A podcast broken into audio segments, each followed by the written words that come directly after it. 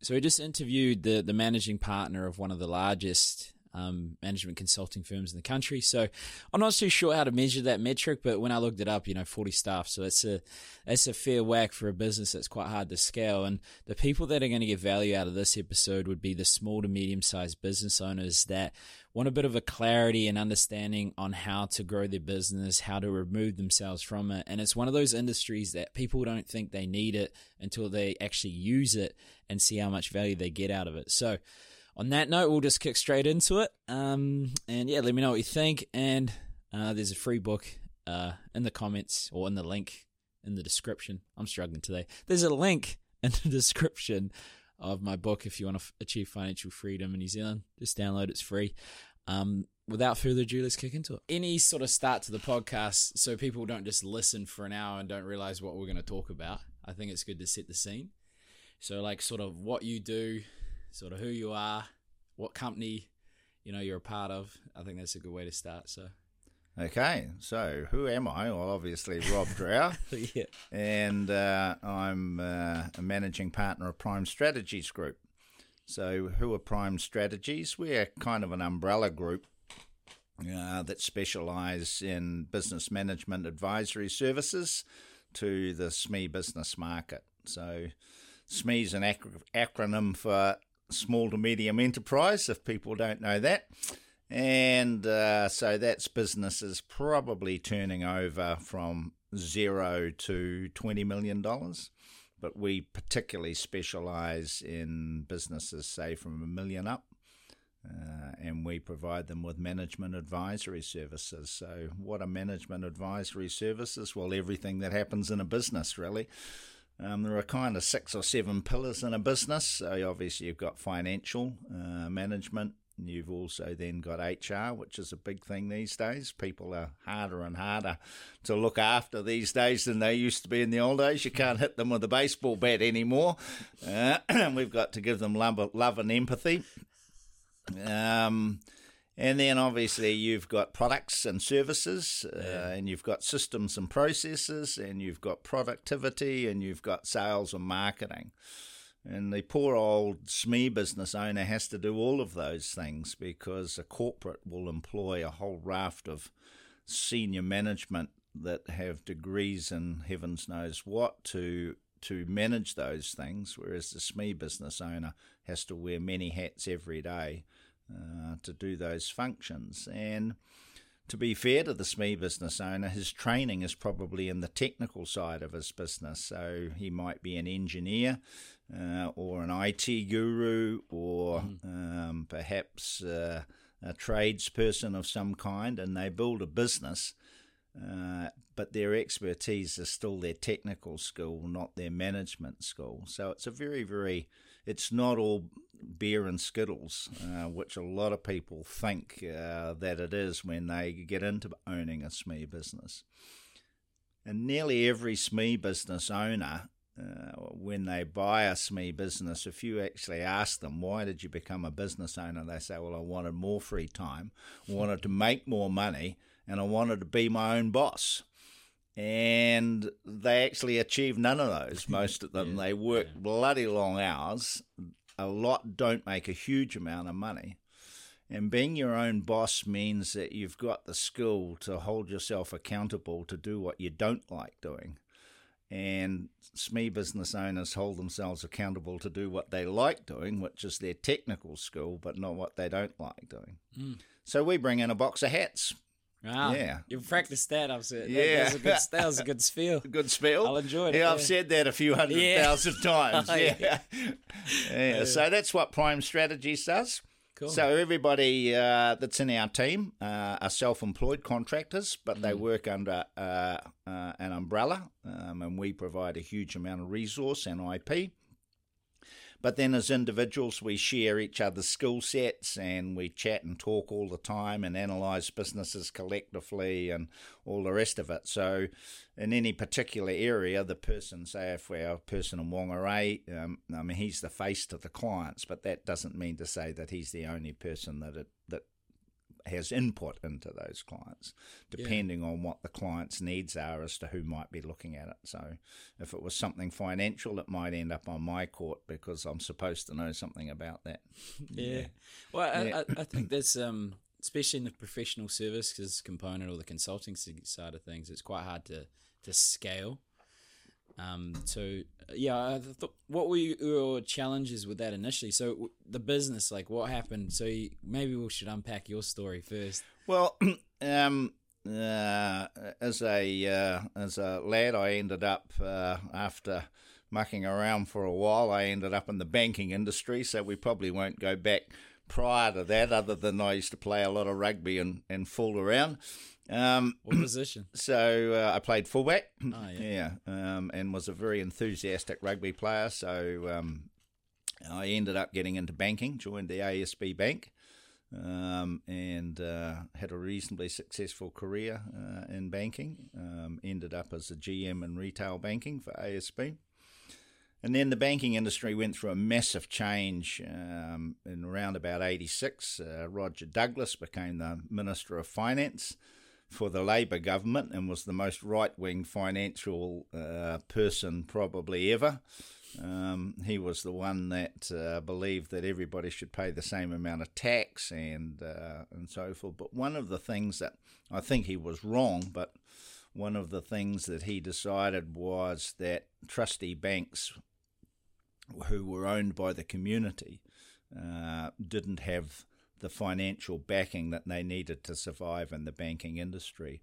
So, what happened was these banks were sold to whatever buyer, and the Commonwealth Bank of Australia bought ASB Bank, and the money they paid for it went into a community trust. So, in the old days, uh, the trustee banks were basically philanthropic, so they made a profit but gave it back to the community. Hmm. So, what happened when ownership took place, the money that was paid for the bank went into a trust that then became the philanthropic arm, but had nothing to do with the bank. Um, and the bank became a commercial uh, uh, activity rather than a philanthropic activity. Hmm. But of course, ASB ended up in 1986 being owned by a bunch of Aussies, um, and who'd want to work for them? um, so that and the, and the, the nuances uh, of political games that get played in corporates, and come 1989, I'd had enough. Um, so I was still only 39 then. So I decided to uh, to to get out. Um, and uh, I went and worked for a law firm as a general manager for one of the major law firms in Auckland for a while. Um, but they uh, they got rid of me, um, probably because I put too much pressure on performance. Um, they thought they wanted it, and when they got it, they didn't like it. So. Um, so I then went out on my own, yeah, and did quite a few things. Um, at, uh, I felt I had a bit of a forte for um, uh, for strategic planning. Um, and uh, so in the end, started advising small businesses. And I mean, first and foremost, um, Prime Strategies, we are strategic planners. Um, but strategic planning in a small business is very, very different than a corporate. It's mm. probably less complex, but also it's more real um, hey Bob, why did you buy this business? Where do you think you're going, and how do you think you're going to get there? Kind of something that you were just talking about before about you know talking to your clients uh, about what where they're wanting to go and what they're wanting to do. So we're the same with businesses, you know. So why'd you buy the business? Where do you think you're taking it? How do you think you're going to get there? And have you looked at a plan, a structure, a vision, and do your staff know where you're going and all of those kind of things? So I, I kind of thought I had a bit of knowledge in that area, and so uh, I, I started consulting in SME business. Made every mistake possible um, over a few years, but finally kind of turned it into a process that worked. And then I thought, well, I can only look after probably six or eight clients on my own. That's not going to fix the world very quickly. Hmm. Um, so I thought, why don't we look at starting a group where other like-minded people can um, can join. So, uh, hence the formation of Prime Strategies Group. Um, and we've grown from small beginnings. We've got about 40 now across New Zealand, and we've just started in Australia. Yeah, wow. Yeah. Well, I, I like um, I like the messy parts. You know, so I mean, you, you've done well. the mess the, the what? The messy parts. The messy parts. The parts. where you're like, okay, well, I don't want to be in corporate anymore. Now I'm going to start out on my own. How the hell am I going to do that? So Yeah. what was that like? So you're like, okay, I'm going to consult. Did you start cold calling 100 people a day? Did you have connections or? Um, no, actually, probably. Um, well, the first thing is is that um, when I left the bank, I, I went into a law firm, as I said. So I kind of went from the frying pan to the fire because although it was smaller, it wasn't much different. Um, a lot of political uh, uh, implications. And then when I went out on my own, um, I did a raft of things. We got into the accommodation industry and and um, bought and sold uh, motels and hotels. I got into the entertainment and food industry and, and bought and sold bars um, and did a raft of things. But in all of that, um, by accident as much as anything, I think the initial thing was uh, um, a person that I knew was having a little bit of difficulty with their business, and I kind of said, "Hey, why don't I come down and have a look?" Um, and uh, we managed to. Most me business owners run run their businesses a lot by the seat of their pants, um, and they and gut feel. And there's nothing wrong with gut feel because it's important but it's kind of nice to have a little bit of data around it as well so that you know that your gut feels actually somewhere right. Yeah. So, anyway, um, um, yeah, I, I ended up um, helping uh, a person that had a SME business, and, and I kind of thought, mm, that's not. I found it interesting and quite invigorating, and so um, uh, I I kind of then sort of looked at would this be something I'd enjoy doing full time? And if I did, and now I just build on referral. Hmm. Yeah.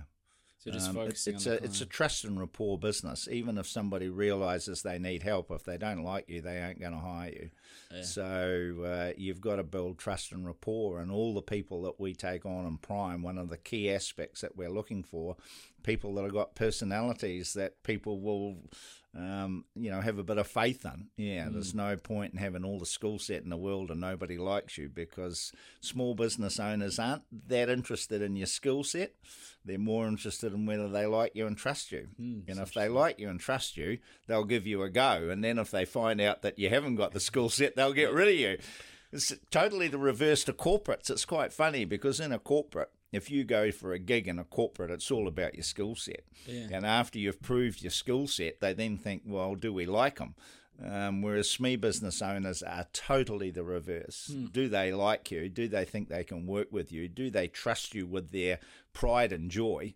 And then after they've decided, yes, they like you, they then might think about whether you've got the skill set. But on the other hand, nothing's permanent in the SME business world. You go to a corporate, you're likely to sign a contract for, what, 12 months or something. SME business owner, it's day by day. They don't like you tomorrow, they tell you to go. Um, and uh, so, yeah. Yeah. I, I, think we got sidetracked there, but never mind.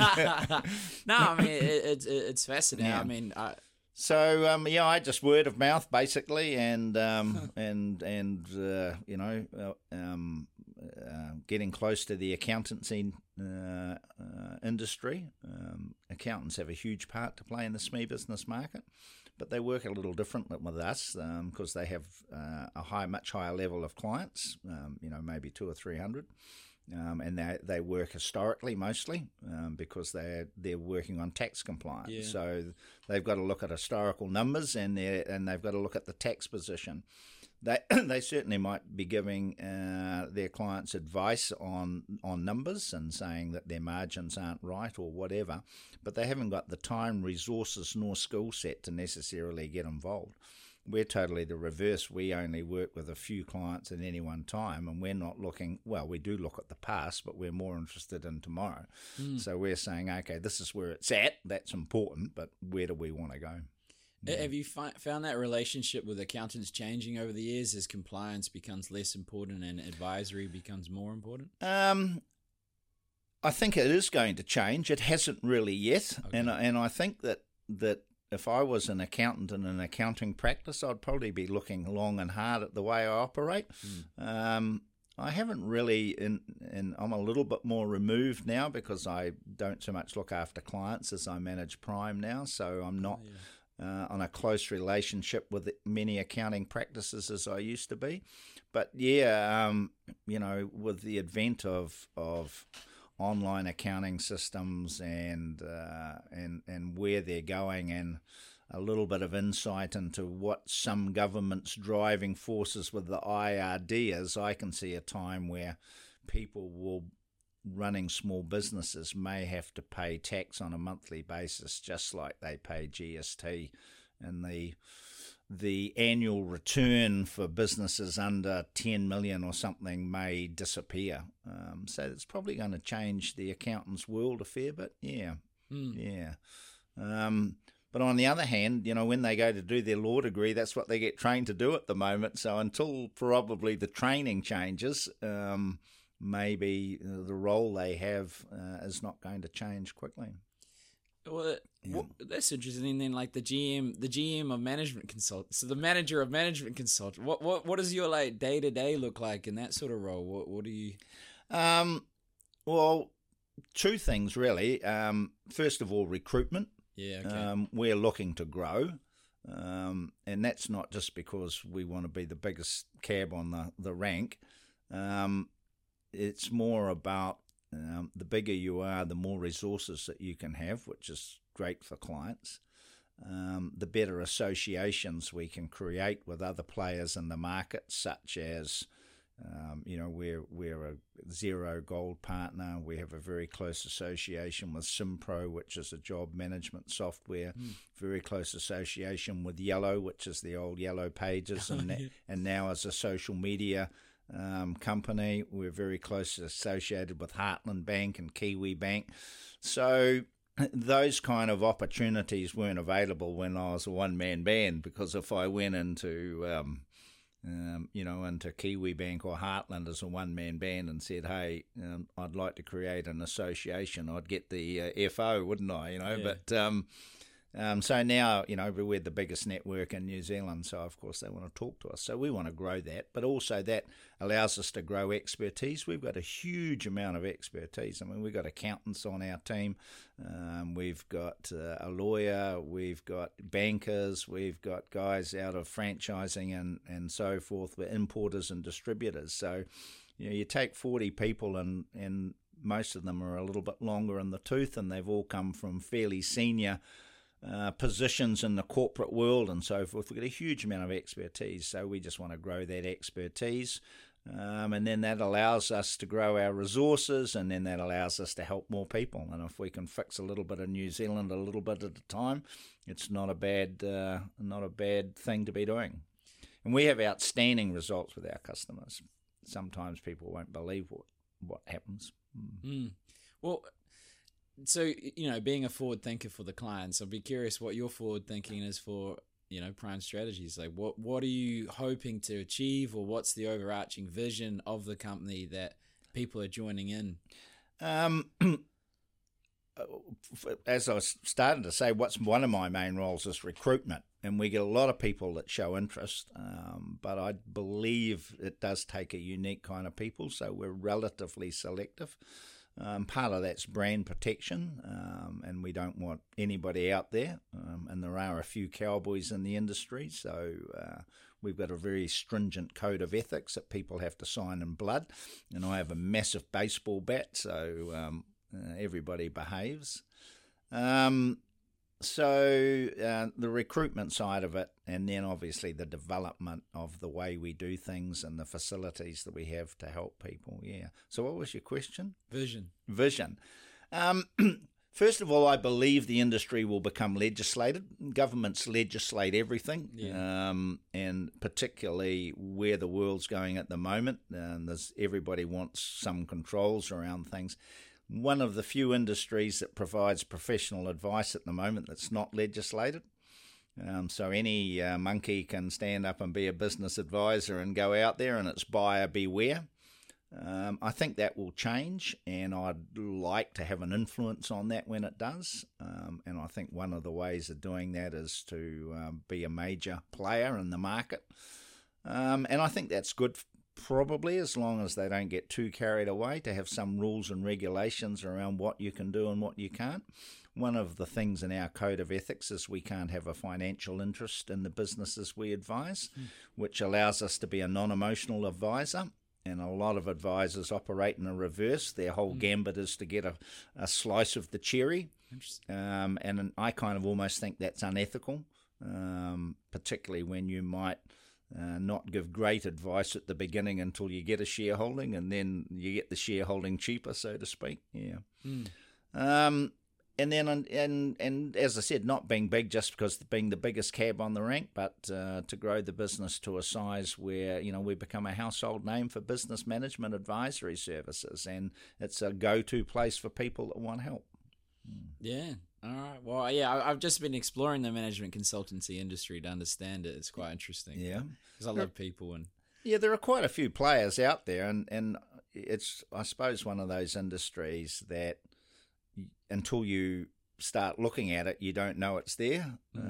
Um, but when you do start looking at it, there are probably half a dozen groups uh, in New Zealand, and then there are literally hundreds of uh, sole operators. Yeah. yeah. And I mean, it's a decision every, you know, I mean, I interview people all the time and um, about looking to join Prime. And I say to them, you know, the first decision for you is not prime strategies. It's whether you want to become a business management advisor. Mm. You're never going to get filthy rich uh, being a business management advisor because we basically sell time.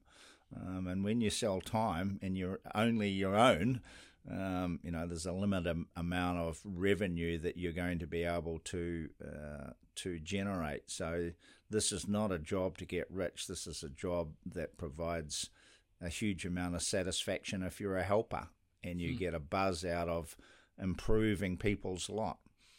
So the first thing is, do you want to get into the industry? You know, that's your first choice or first decision, not prime strategies. And then if you decide yes, you want to get into the industry, then you can print a brochure and a business card and go for it on your own, or you can join a group. Um, and I say to people, you know, you join a group, there's a cost. Um, because you don't join us for nothing. But um, on the other hand, we probably give you five years start, if not more, and provide you with a bucket load of resources that would take you years to develop. Yeah, if you're yeah. doing it on your own. And this this camera just cuts out 30 minutes, so I just pushed it. So, oh yeah. Um, well, do you think about that, like, because trading time, like job satisfactions, um, I mean, like I don't get people that do jobs that they don't love. Like you know, it's most of your life. So, uh, do you think about a scalable way um, to to reach um, and reach more people?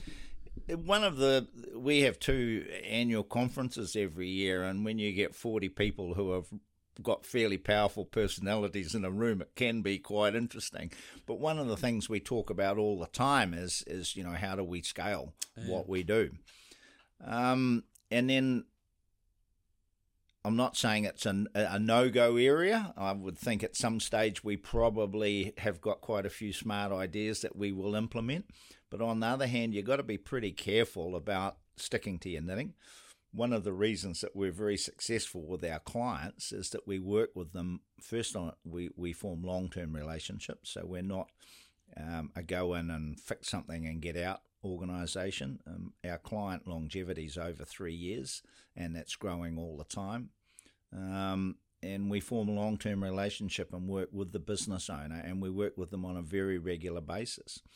A business owner can go to Icehouse, um, which is a management training company, and and pay twenty odd grand and and do a fifteen week course on how to be a good business manager.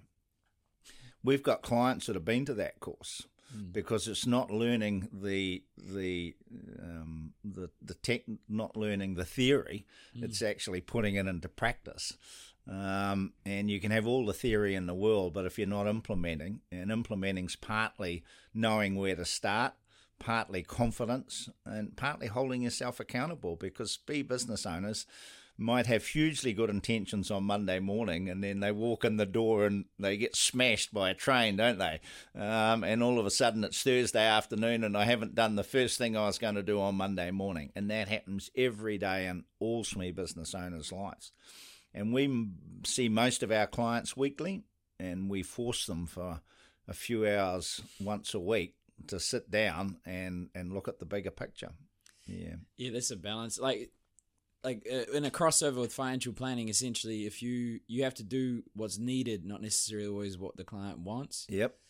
and this i think that's an important distinction you know like if, if you're just saying if you're just people pleasing it's like the differentiation between being nice and being kind being nice is saying what they want to hear being kind is saying what they might need to hear Yeah, uh, you're exactly right. Um, I mean, we talk about in our training, and we run training programs for. You were asking me, what do I do? Well, first of all, I hire people, and then secondly, I train them. Yeah, okay. I don't train them on on business acumen because we don't take on anybody that we don't think's got good business acumen, but we certainly train them on um, on how to advise and the tools that we've got. And one of the biggest things that we do is hold people accountable. Um, and if you uh, if you agree with an owner that X has to be done, and you arrive next week and X hasn't been done, um, you can probably let it slide for a week or two, but at some stage you have to have the father and son, don't you? And um, you know you have to say, well, look, if if nothing happens, nothing happens, you know. And sometimes, you know, SME business owners mostly do not like confrontation, so they avoid, and that I think that's partly a Kiwi tra- trait as well, where we're not by nature, I don't think, very confrontational race. I mean, you take the average Kiwi, if they go into a restaurant and they get a bad meal, they don't complain. They walk with their feet or they talk with their feet, don't they? They say, I'm not going back there. The meal was shit. Um, and and so that's how we are as a race. And I think that in SME business, you know, small business owners will be struggling financially, and yet have a lot of people that owe them money, but they won't go and collect it because it's confrontational. Um, so I'll do it tomorrow, kind of mentality. Or they've got a staff member that's causing mayhem, and I need to have a chat with them, but I'll do it tomorrow. Um, you know, and uh, and and often when we finally get to doing the thing that we don't like because it's confrontational, it's not as bad as what we thought it was going to be. So Yeah, our our mind pictures something horrible where in reality it's not that bad. But if you've got somebody kicking out the ass saying that has to happen before next week, um, it works. Yeah. Yeah, I, I go to a thing. It's uh, called the Mankind Project, where essentially every week you meet with other blokes and they you talk about emotions and and hold each other accountable to what you said you're going to do. Yep. you, you don't hold each other accountable. You remind them to hold themselves Selves accountable. Yep. How do you navigate that between you know this person makes a conscious choice to make an agreement, they don't keep it. And you're reminding them, but you're not saying, "Hey, you fuck! Like, why didn't you do your?" How do you? I've got a little saying which I won't say at the moment, but uh, it might not be printable. Um, but yeah, you have you have to have the father and son. Yeah. You know, because if you end up with an owner, we call it hand holding.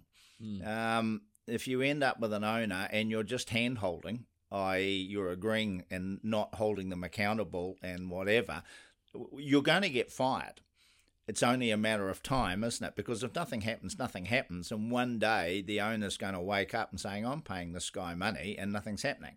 Eh, They won't see it as their fault, Yeah, yeah. um, uh, even though it may be. so, you know, we're saying to all our people, you've got to hold your owner accountable. And if it ends up um, where he dumps you because he doesn't like being told, well, that was going to happen anyway. Um, so you, you're better off to move on to a donkey that wants to um, that wants to actually get ahead.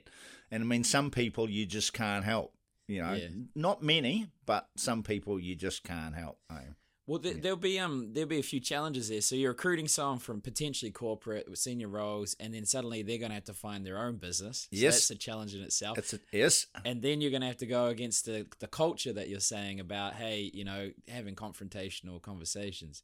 How how do you prepare someone like that to go start hustling as well as go against the grain somewhat? Yeah, I think even the most confident people um, probably when they first start in this industry, are a little bit hesitant and uh, tentative, and maybe even a, a, little bit of nerve and trepidation. Yeah, um, we took on a gent in, in Christchurch and from a very senior environment uh, in a corporate and he and he had his first meeting. Um, we've just been through training, and had his first meeting, and he, he rang me up and he says, "I'm as nervous as hell," and yet he would have been doing way more difficult meetings for years and years in his old job. Um, but it doesn't take long to get into a, a comfort zone, you know, and and what it's a confidence thing mostly. What happens is when you see the results that you can um, can achieve by working with an owner a, you get a huge buzz out of it, but mm. B, it gives you a huge amount of confidence to know that the system works uh, and the process works.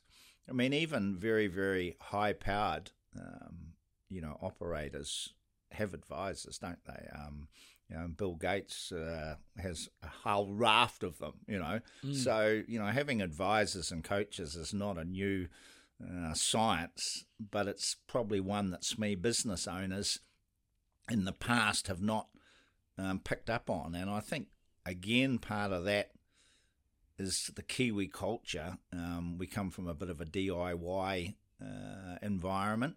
So if you tried to do this industry probably in the 1960s, way before your time, or 1970s, you would struggle because uh, a SME business owner in the 1960s would think getting help was an admission of failure. Mm. Um, but also, the world was a lot smaller. There wasn't as much competition. When I say smaller, it was smaller because of um, you know the the whole computer and internet and and and import uh, uh, uh, relaxations and God in in in my day you had to make an application to the Reserve Bank to take two thousand dollars out of the country. You know, um, so things were way tighter then, and the and the world was much smaller. We were mostly way more self sufficient, and we were DIYers. So business owners thought that getting advice was an admission of failure. Um, that's not the case anymore now, and and coaching uh, in business is is more and more and more common. Yeah. Yeah, I think there's important lessons there. Like um, a lot of business owners I see have a job. You know, they're they're on the coal face, as you say, they're technicians. Um, and if you're going to reach a certain scale, you're essentially HR. You know, like you don't necessarily have to be that person, but you need to be aware that there needs to be a person that can help train because at any point I want to replace myself. I only want to do what I want to do. So, well, I just got to train some people to do the things I don't want to do. Yeah, businesses go through a bit of a cycle. You know, you start off, let's say, a three man band. So, as a three man band, you don't need anything written down. You know, um, because it's all word of mouth between the two or three of you, and and and you all, probably are all technically skill driven, and you just get on and do the job. And then all of a sudden you grow to 15 or 20 men, and all of a sudden it's a different ball game. But you're not big enough to employ a general manager and mm. an HR manager and a sales and marketing manager, and on and on it goes. But you're way too big just to be word of mouth and technically driven. And then you go into the next echelon, of course, when you're getting into the 30 or 40 million turnover, and that's when uh, you're not a corporate, but you're getting to the point where you've probably got a general manager and an HR person and all the rest of it. And that's why we don't go into that space because those businesses are big enough to employ the expertise that mm. uh, that we would take. Also, it's it's hard to get in front of the owners of that size yeah. business, yeah. whereas because uh, they've got gatekeepers for Africa, whereas a business turning over a couple of million, uh, half the time the owner answers the phone. yeah. It's a good point. Well, so okay, let's say this management consultant comes in, you train them, they shit themselves in the first consultation. How yep. how do you encourage them to make the sale, or you know, to build the relationship, or do you provide an entry point for them to start building that relationship? Uh, we help. Uh, we help them with uh, prospect opportunities through a massive uh, number of avenues. So um, first of all, we run a telemarketing arm. Oh, So yeah. That's old fashioned, but it works. So we telemarket prospects and talk about profit leakage and those kind of things. Um, and, and that's an interesting subject on its own, profit leakage. Um, and then we get, and then we have social media going all the time, of course. So we've got our website and Facebook and LinkedIn, and we're blogging and writing articles and all those kind of things. We do videos and that. Then, as I said, we're we're partners with a lot of uh, reasonably good sized players in the SME business market, and and they give us opportunities and vice versa. So all of those create opportunities or prospects, and then we've got a very structured process of uh, talking to a prospect for the first meeting. Um, we then do a, a diagnostic on their business, probably in the second meeting, where we identify the strengths and weaknesses and opportunities and so forth. And then obviously we look to signing them up as a, as a client. But um, yeah, the the somebody joining Prime, we teach them how to do that, but they have to go and do it themselves. So- Yeah. so, um, you know, sometimes it's a little bit daunting for some. Some people convert prospects to clients very quickly, particularly people that come from a sales background or something like that. That doesn't necessarily make them a better consultant that somebody comes from uh, uh, the other one. I remember somebody ringing me up one day and saying, you know, oh, how's things going? And and they said, oh, really, really good. I've got 17 maybes. And my reply was, go and get 17 no's and and they hesitated a bit, but they got the point, and of course went back out to the seventeen maybes and got fifteen no's and two clients, Mm. and and that's what it's all about, isn't it? You don't ask for the business, you don't, get, it. Yeah. Yeah, oh man, I, I keep relearning that every day. yeah. Handling objections is very uh, is a very very interesting part of business, isn't it? Yeah. Yeah, well, personally, um, so I think the the old objection handling model is broken. Yes. So the whole old objection handling model is agree, relate, pretend, pretend you understand, and then tell them why they're wrong. yeah. So I think personally, a better way to handle the objection is like the quote: "The longest way round is the shortest way home." yes. So you don't directly tell them they're wrong, as you capture the information and recognize that there's going to be a problem. Yep. You solve it with third party examples before they present the issue, Yep. and then you've got given them the solution without actually having to confront their identity. What, what do you do? You ever go into that? Do you teach them like how do you navigate objections, or you just Yeah. be a human being and ask for the business? well, I just love sales, so Yeah, it's, an it's an interesting, and I'm not a salesperson, Oh, you know. yeah, yeah. so you know it's it's interesting, but one of the one of the problems in the SME market Mm. um, is that a, most SME business owners spend a lot of time in freeze mode, okay.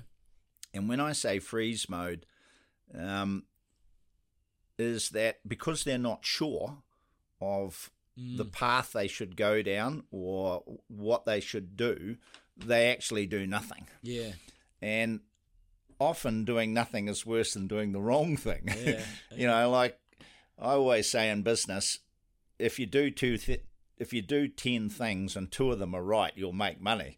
Um, do nothing and nothing happens. And a lot of SME business owners, because fear of being unsure about whether it's the right thing to do or not, okay, they go into freeze mode and do what they've always done.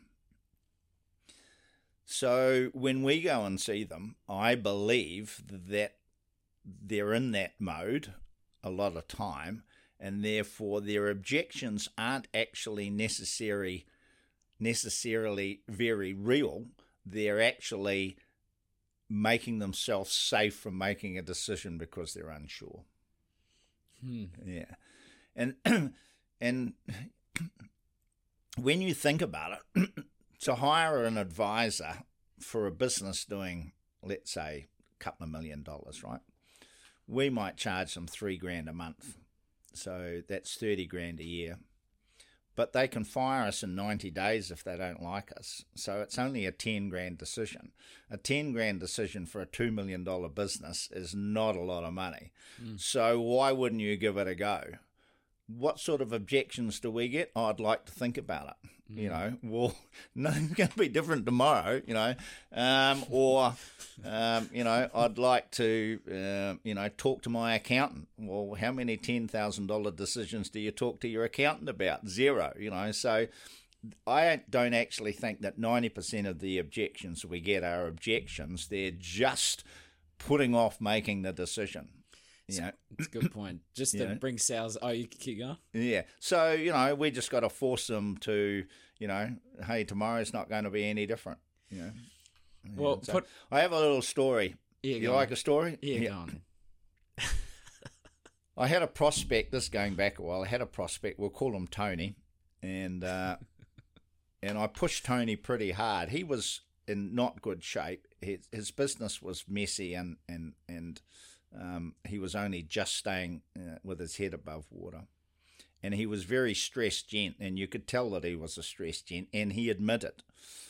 And then when I said to him, well, look, I can help you, you know, that freeze mode thing came on. Oh, yeah, well, I'd like to think about it, and, um, you know, um, you know, I might like to talk to some of my friends, and I've got a guy that I bounce ideas off, and all of this, you know, just bullshit, in my opinion. And so I pushed him pretty hard and I said, man, you need help. And I said, you know, I can help you. And like, if you don't do something, nothing changes, nothing changes. But I pushed, pushed, pushed. And anyway, in the end, you know, I had the contract on the desk and had the pen on, sitting on the contract, and I'm looking him in the eye. And in the end, he used a bit of an expletive and he signed it. Bugger you, you know, kind of thing. So I took off home, went and had the gin and tonic at home, and said to my other half, you know, oh, I had to push a guy fairly hard today, but I got him across the line, you know, thumbs up. And I don't have any pro- trouble doing that because I genuinely believe that yeah. I'm the best thing that's ever going to happen to that guy. That's a bit egotistical, but I believe that, you know. So the phone goes at some ungodly hour in the morning, and uh, I look at the number, and it's Tony. And I thought, oh, he's gone home, talked to the by a remorse, he's going to tell me, no way. And anyway, this excited voice comes on the phone. Tony, Rob, Rob, it's Tony. I said, yeah, Tony, how are you? What, what's the problem? He said, I just wanted to tell you I slept really well last night. First time in ages. I've got you worrying about my business. Mm. And, um, you know, it, it's like a problem shared's a problem halved, isn't yeah. it? You know, and uh, I mean, we took that guy quite quickly from having financial staff management issues to having a pretty well oiled business and him buggering off on Friday at lunchtime. You know, um, and he's probably been working seven days a week, 10 hours a day for the last three years. So, um, yeah. It's a good story, mate. So sometimes you could just got to push people. Yeah. Um, and, and for some people, some people find that harder than others. Well, I mean, to be able to do that, um, I think the first person you need to sell to is yourself. I think I think the biggest uh, contributor to why that's a successful approach for you is that there's no doubt there's a belief system behind it. Yep. And that's quite a hard thing because essentially you're the product. You have resources, you have IP, but essentially it's you. So how how do you recognize people that have that belief, or how do you instill that belief in these people that are coming in? Um, we give people a, a, a, a huge raft of tools, mm. so they've got all of the. Um, you got to keep that close to the chest, I think. Yeah, I can sense it. Yeah, go. They've got all of the things that they need to do the job behind them. The second thing that we do, which I think is really important, is is that we walk our own talk. So everybody that joins us actually is assigned to another person and has their own coach. Mm. So it's not only do they come to a couple of weeks training, but then they actually have another senior or an advisor that's been around for a long time they are paired with. So um, they've got that go to person. The other thing, um, nothing's ever urgent in what we do. I mean, if somebody gives you their financials for the last three years, you're not going to pick them up and read them in front of them and then make commentary, are you? You're going to say, thanks very much, I'll take those home uh, and have a look at them. Now, if they're Chinese, when you get them home, um, you know, you send them off to somebody who that's not Chinese. So the same as somebody has a sales program that's an absolute mess or they don't have one, you're not going to talk about it with them and then give them the solution right there and then. You're going to say to them, hey, I need to take this away and have a little bit of a think about it. And then you're going to jump on the phone and talk to one of our sales gurus. Got a massive HR problem, unless somebody's hung themselves in the toilet, you know, nothing's that urgent. You know, you're going to take it away, aren't you? And you're going to talk with one of the HR gurus and then you're going to come back with good advice. So we do have a little bit of time shelter, mm. um, but you know, not dissimilar to what you guys do. I mean, you're taking individuals, aren't you, and saying, "Hey, plan for your retirement." I mean, yeah. we're doing very similar thing. A lot of our clients are uh, are 50, 55. Mm. They wake up one day and they say, I've got to sell this business in five years' time, and it's a shambles."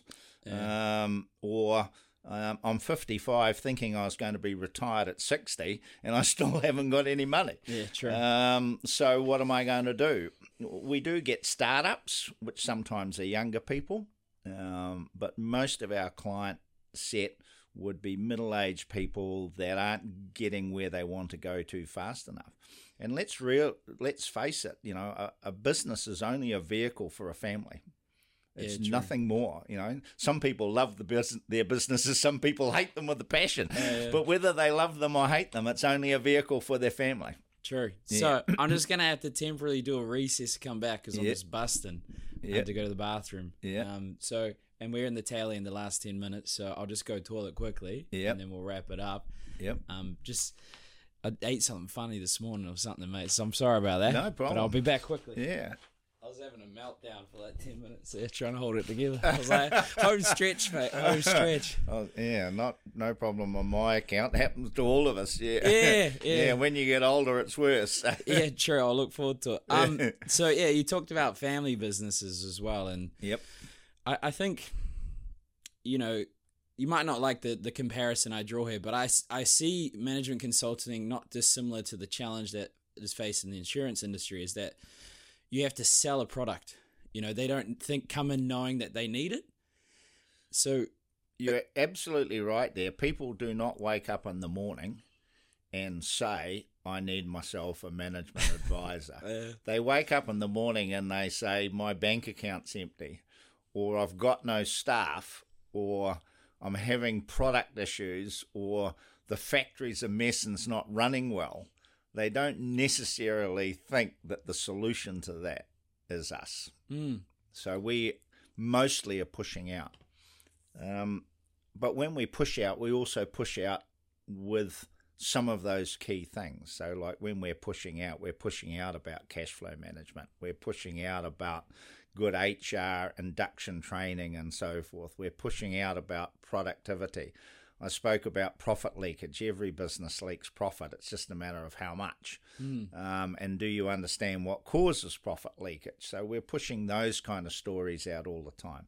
You're right. People do not get out of bed and say, "I'm, I'm going to write myself a life policy for a billion dollars," you know. Yeah. And people don't get out of bed saying, "I'm going to hire a management advisor this morning." Uh, yeah, it doesn't happen that way. No. No, and so when that would have been a challenge because on one hand, you can either focus on the individual and how to um, tailor approach in a way that's relatable so they can sort of see, hey, profit loss. Oh, that makes sense. I don't quite know management consulting, but you're talking my lingo. But then you've also got an education problem because you're essentially pioneering an industry of sorts. It's been around a while, um, but people aren't aware of it. Do you, do you think about an education piece? How can you make management consulting, put that on the map? Because you're obviously an advocate for it.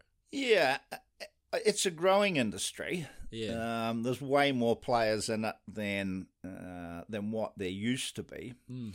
I'm actually looking. We you raised the the thing about accountants, um, and and I would love in in the in going forward that more and more accountants would become more and more involved in advisory services because they will help put the industry on the map as well. Hmm. Um, you know, you want to sell a car, or you want to become a car sales uh, uh, owner, don't you? Where do you go and get a yard in Green Lane? Why? Because there's 50 others there.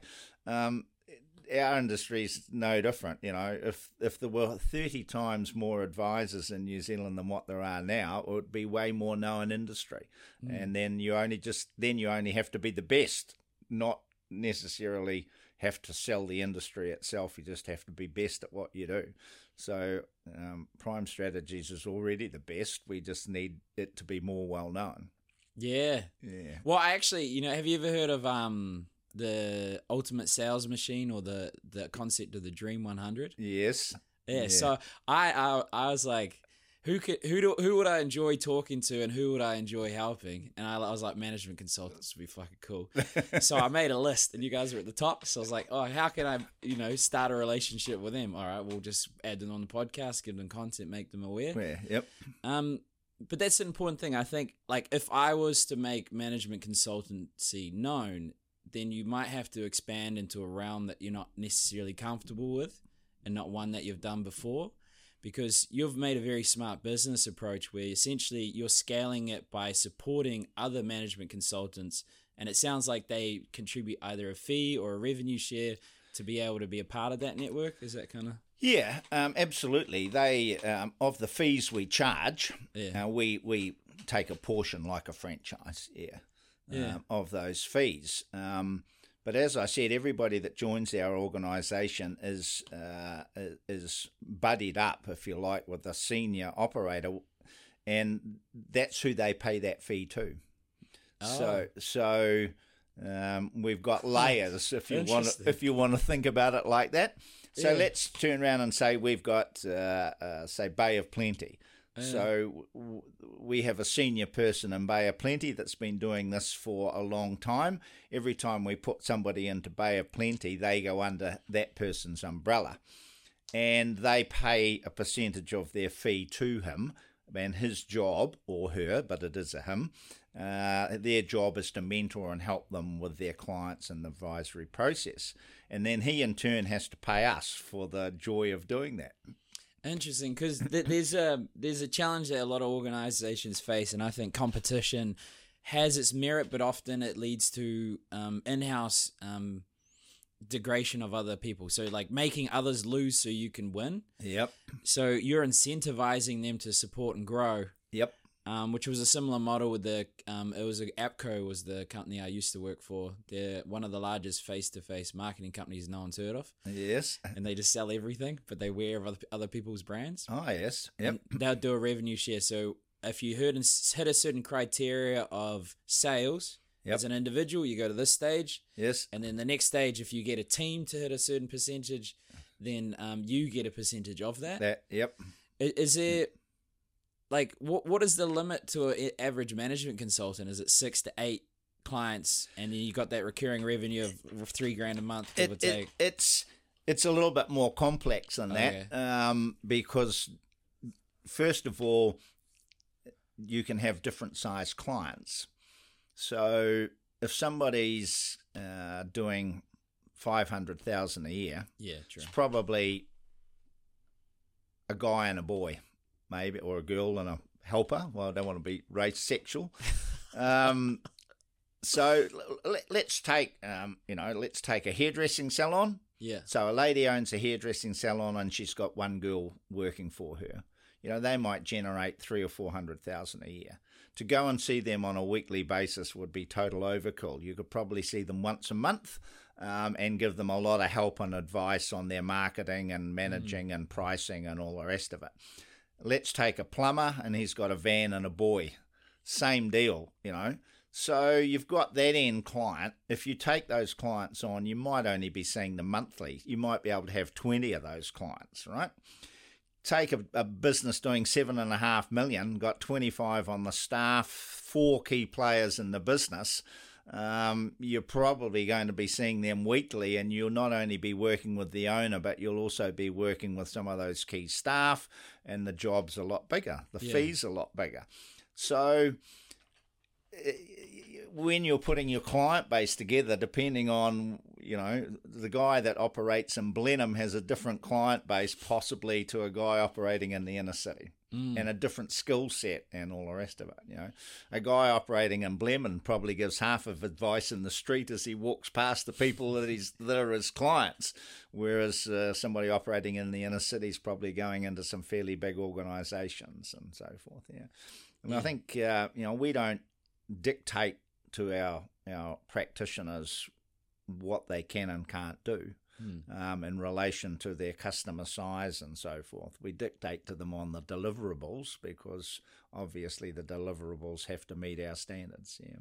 Uh, um, you make a good point there. I talk about a lot is the concept decentralization is where if you're trying to micromanage your staff, essentially you're bottlenecking yourself. Yeah, so, yeah. So I guess you create a framework of ethics, a framework of process, and then obviously that mission and then you sort of give them a bit more flexibility and freedom to deliver on those. Yep. Um, the only and we're we're not a corporate, you know. You don't have to write monthly reports in our organisation that don't get read or anything like that. But we do have a deliverable standard. Yeah.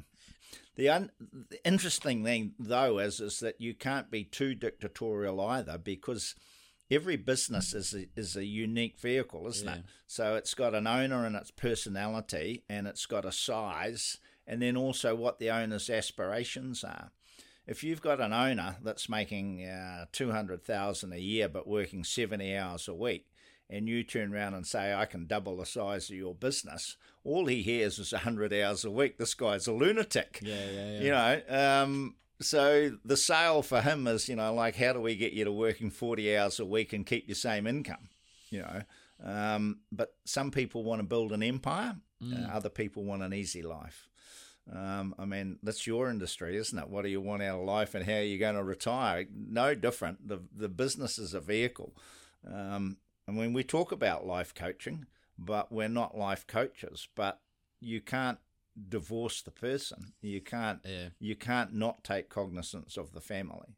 Uh, and and what what's the makeup of the family, and that can be everything from somebody who's just on their own, um, through to uh, somebody that's in a marital situation with five kids, through to all sorts of relationships. Yeah, we've we found that um the biggest contributor to turnover in the commission only sale, sales part was what they went home to. Yep. So how they would describe their role to their partner, and if it was negative, the partner's worried and you know wants to support them, and then they leave. And I think that's something that's underplayed in in training people is that they focus on the skill set or the knowledge, but not the underlying belief system. Yep. Um, and I imagine that's a huge crossover in that. You might not call yourselves therapists, but I suspect. yeah, well, one of the things we say when people join us is that you're actually a business coach, but you're also a life coach, a marriage guide counselor, a child advisor, and all the rest of it, you know, because, and, and your level of relationship. I mean, I've had a client for 17 years. Mm. Um, I mean, I know him and his wife and family and all the rest of it very, very well. I, I, I, I don't class him as a close personal friend because I don't like moving clients to that situation. I believe that um, affects the relationship. But I know him really, really, really well, and he would tell me anything, mm. you know, um, and sometimes does. Yeah.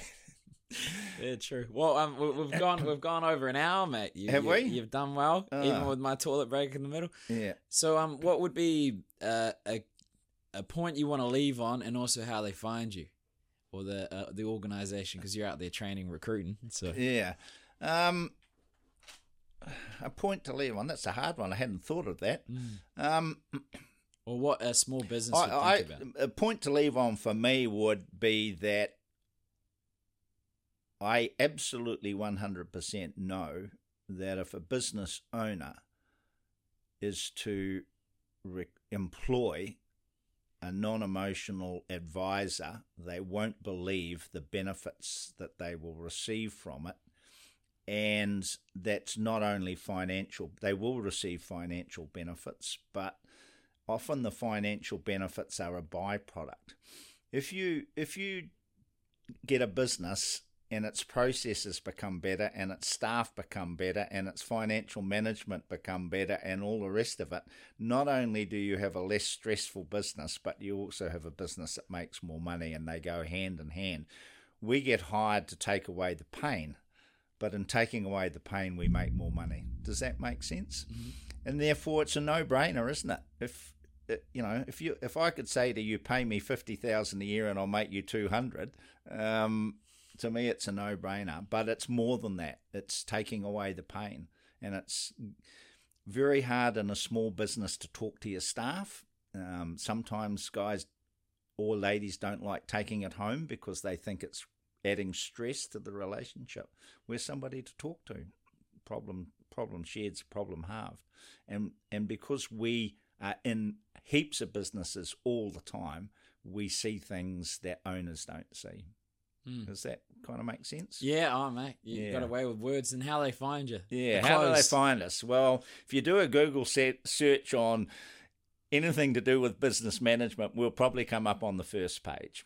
Oh. Um, so, you know, if you were to key in business management advisor, you'll definitely get us. But if you were to key in things like profit leakage or cash flow management or business planning or any of those things, you'll probably find us. Yeah. cool. I'll make it easy. I'll put a link in the Put a link in there. That'd be nice. Yeah. Yeah. and you're Yeah. on LinkedIn as well. Yeah, we're strong on LinkedIn. Um, all our team obviously have LinkedIn and we post and so forth on it.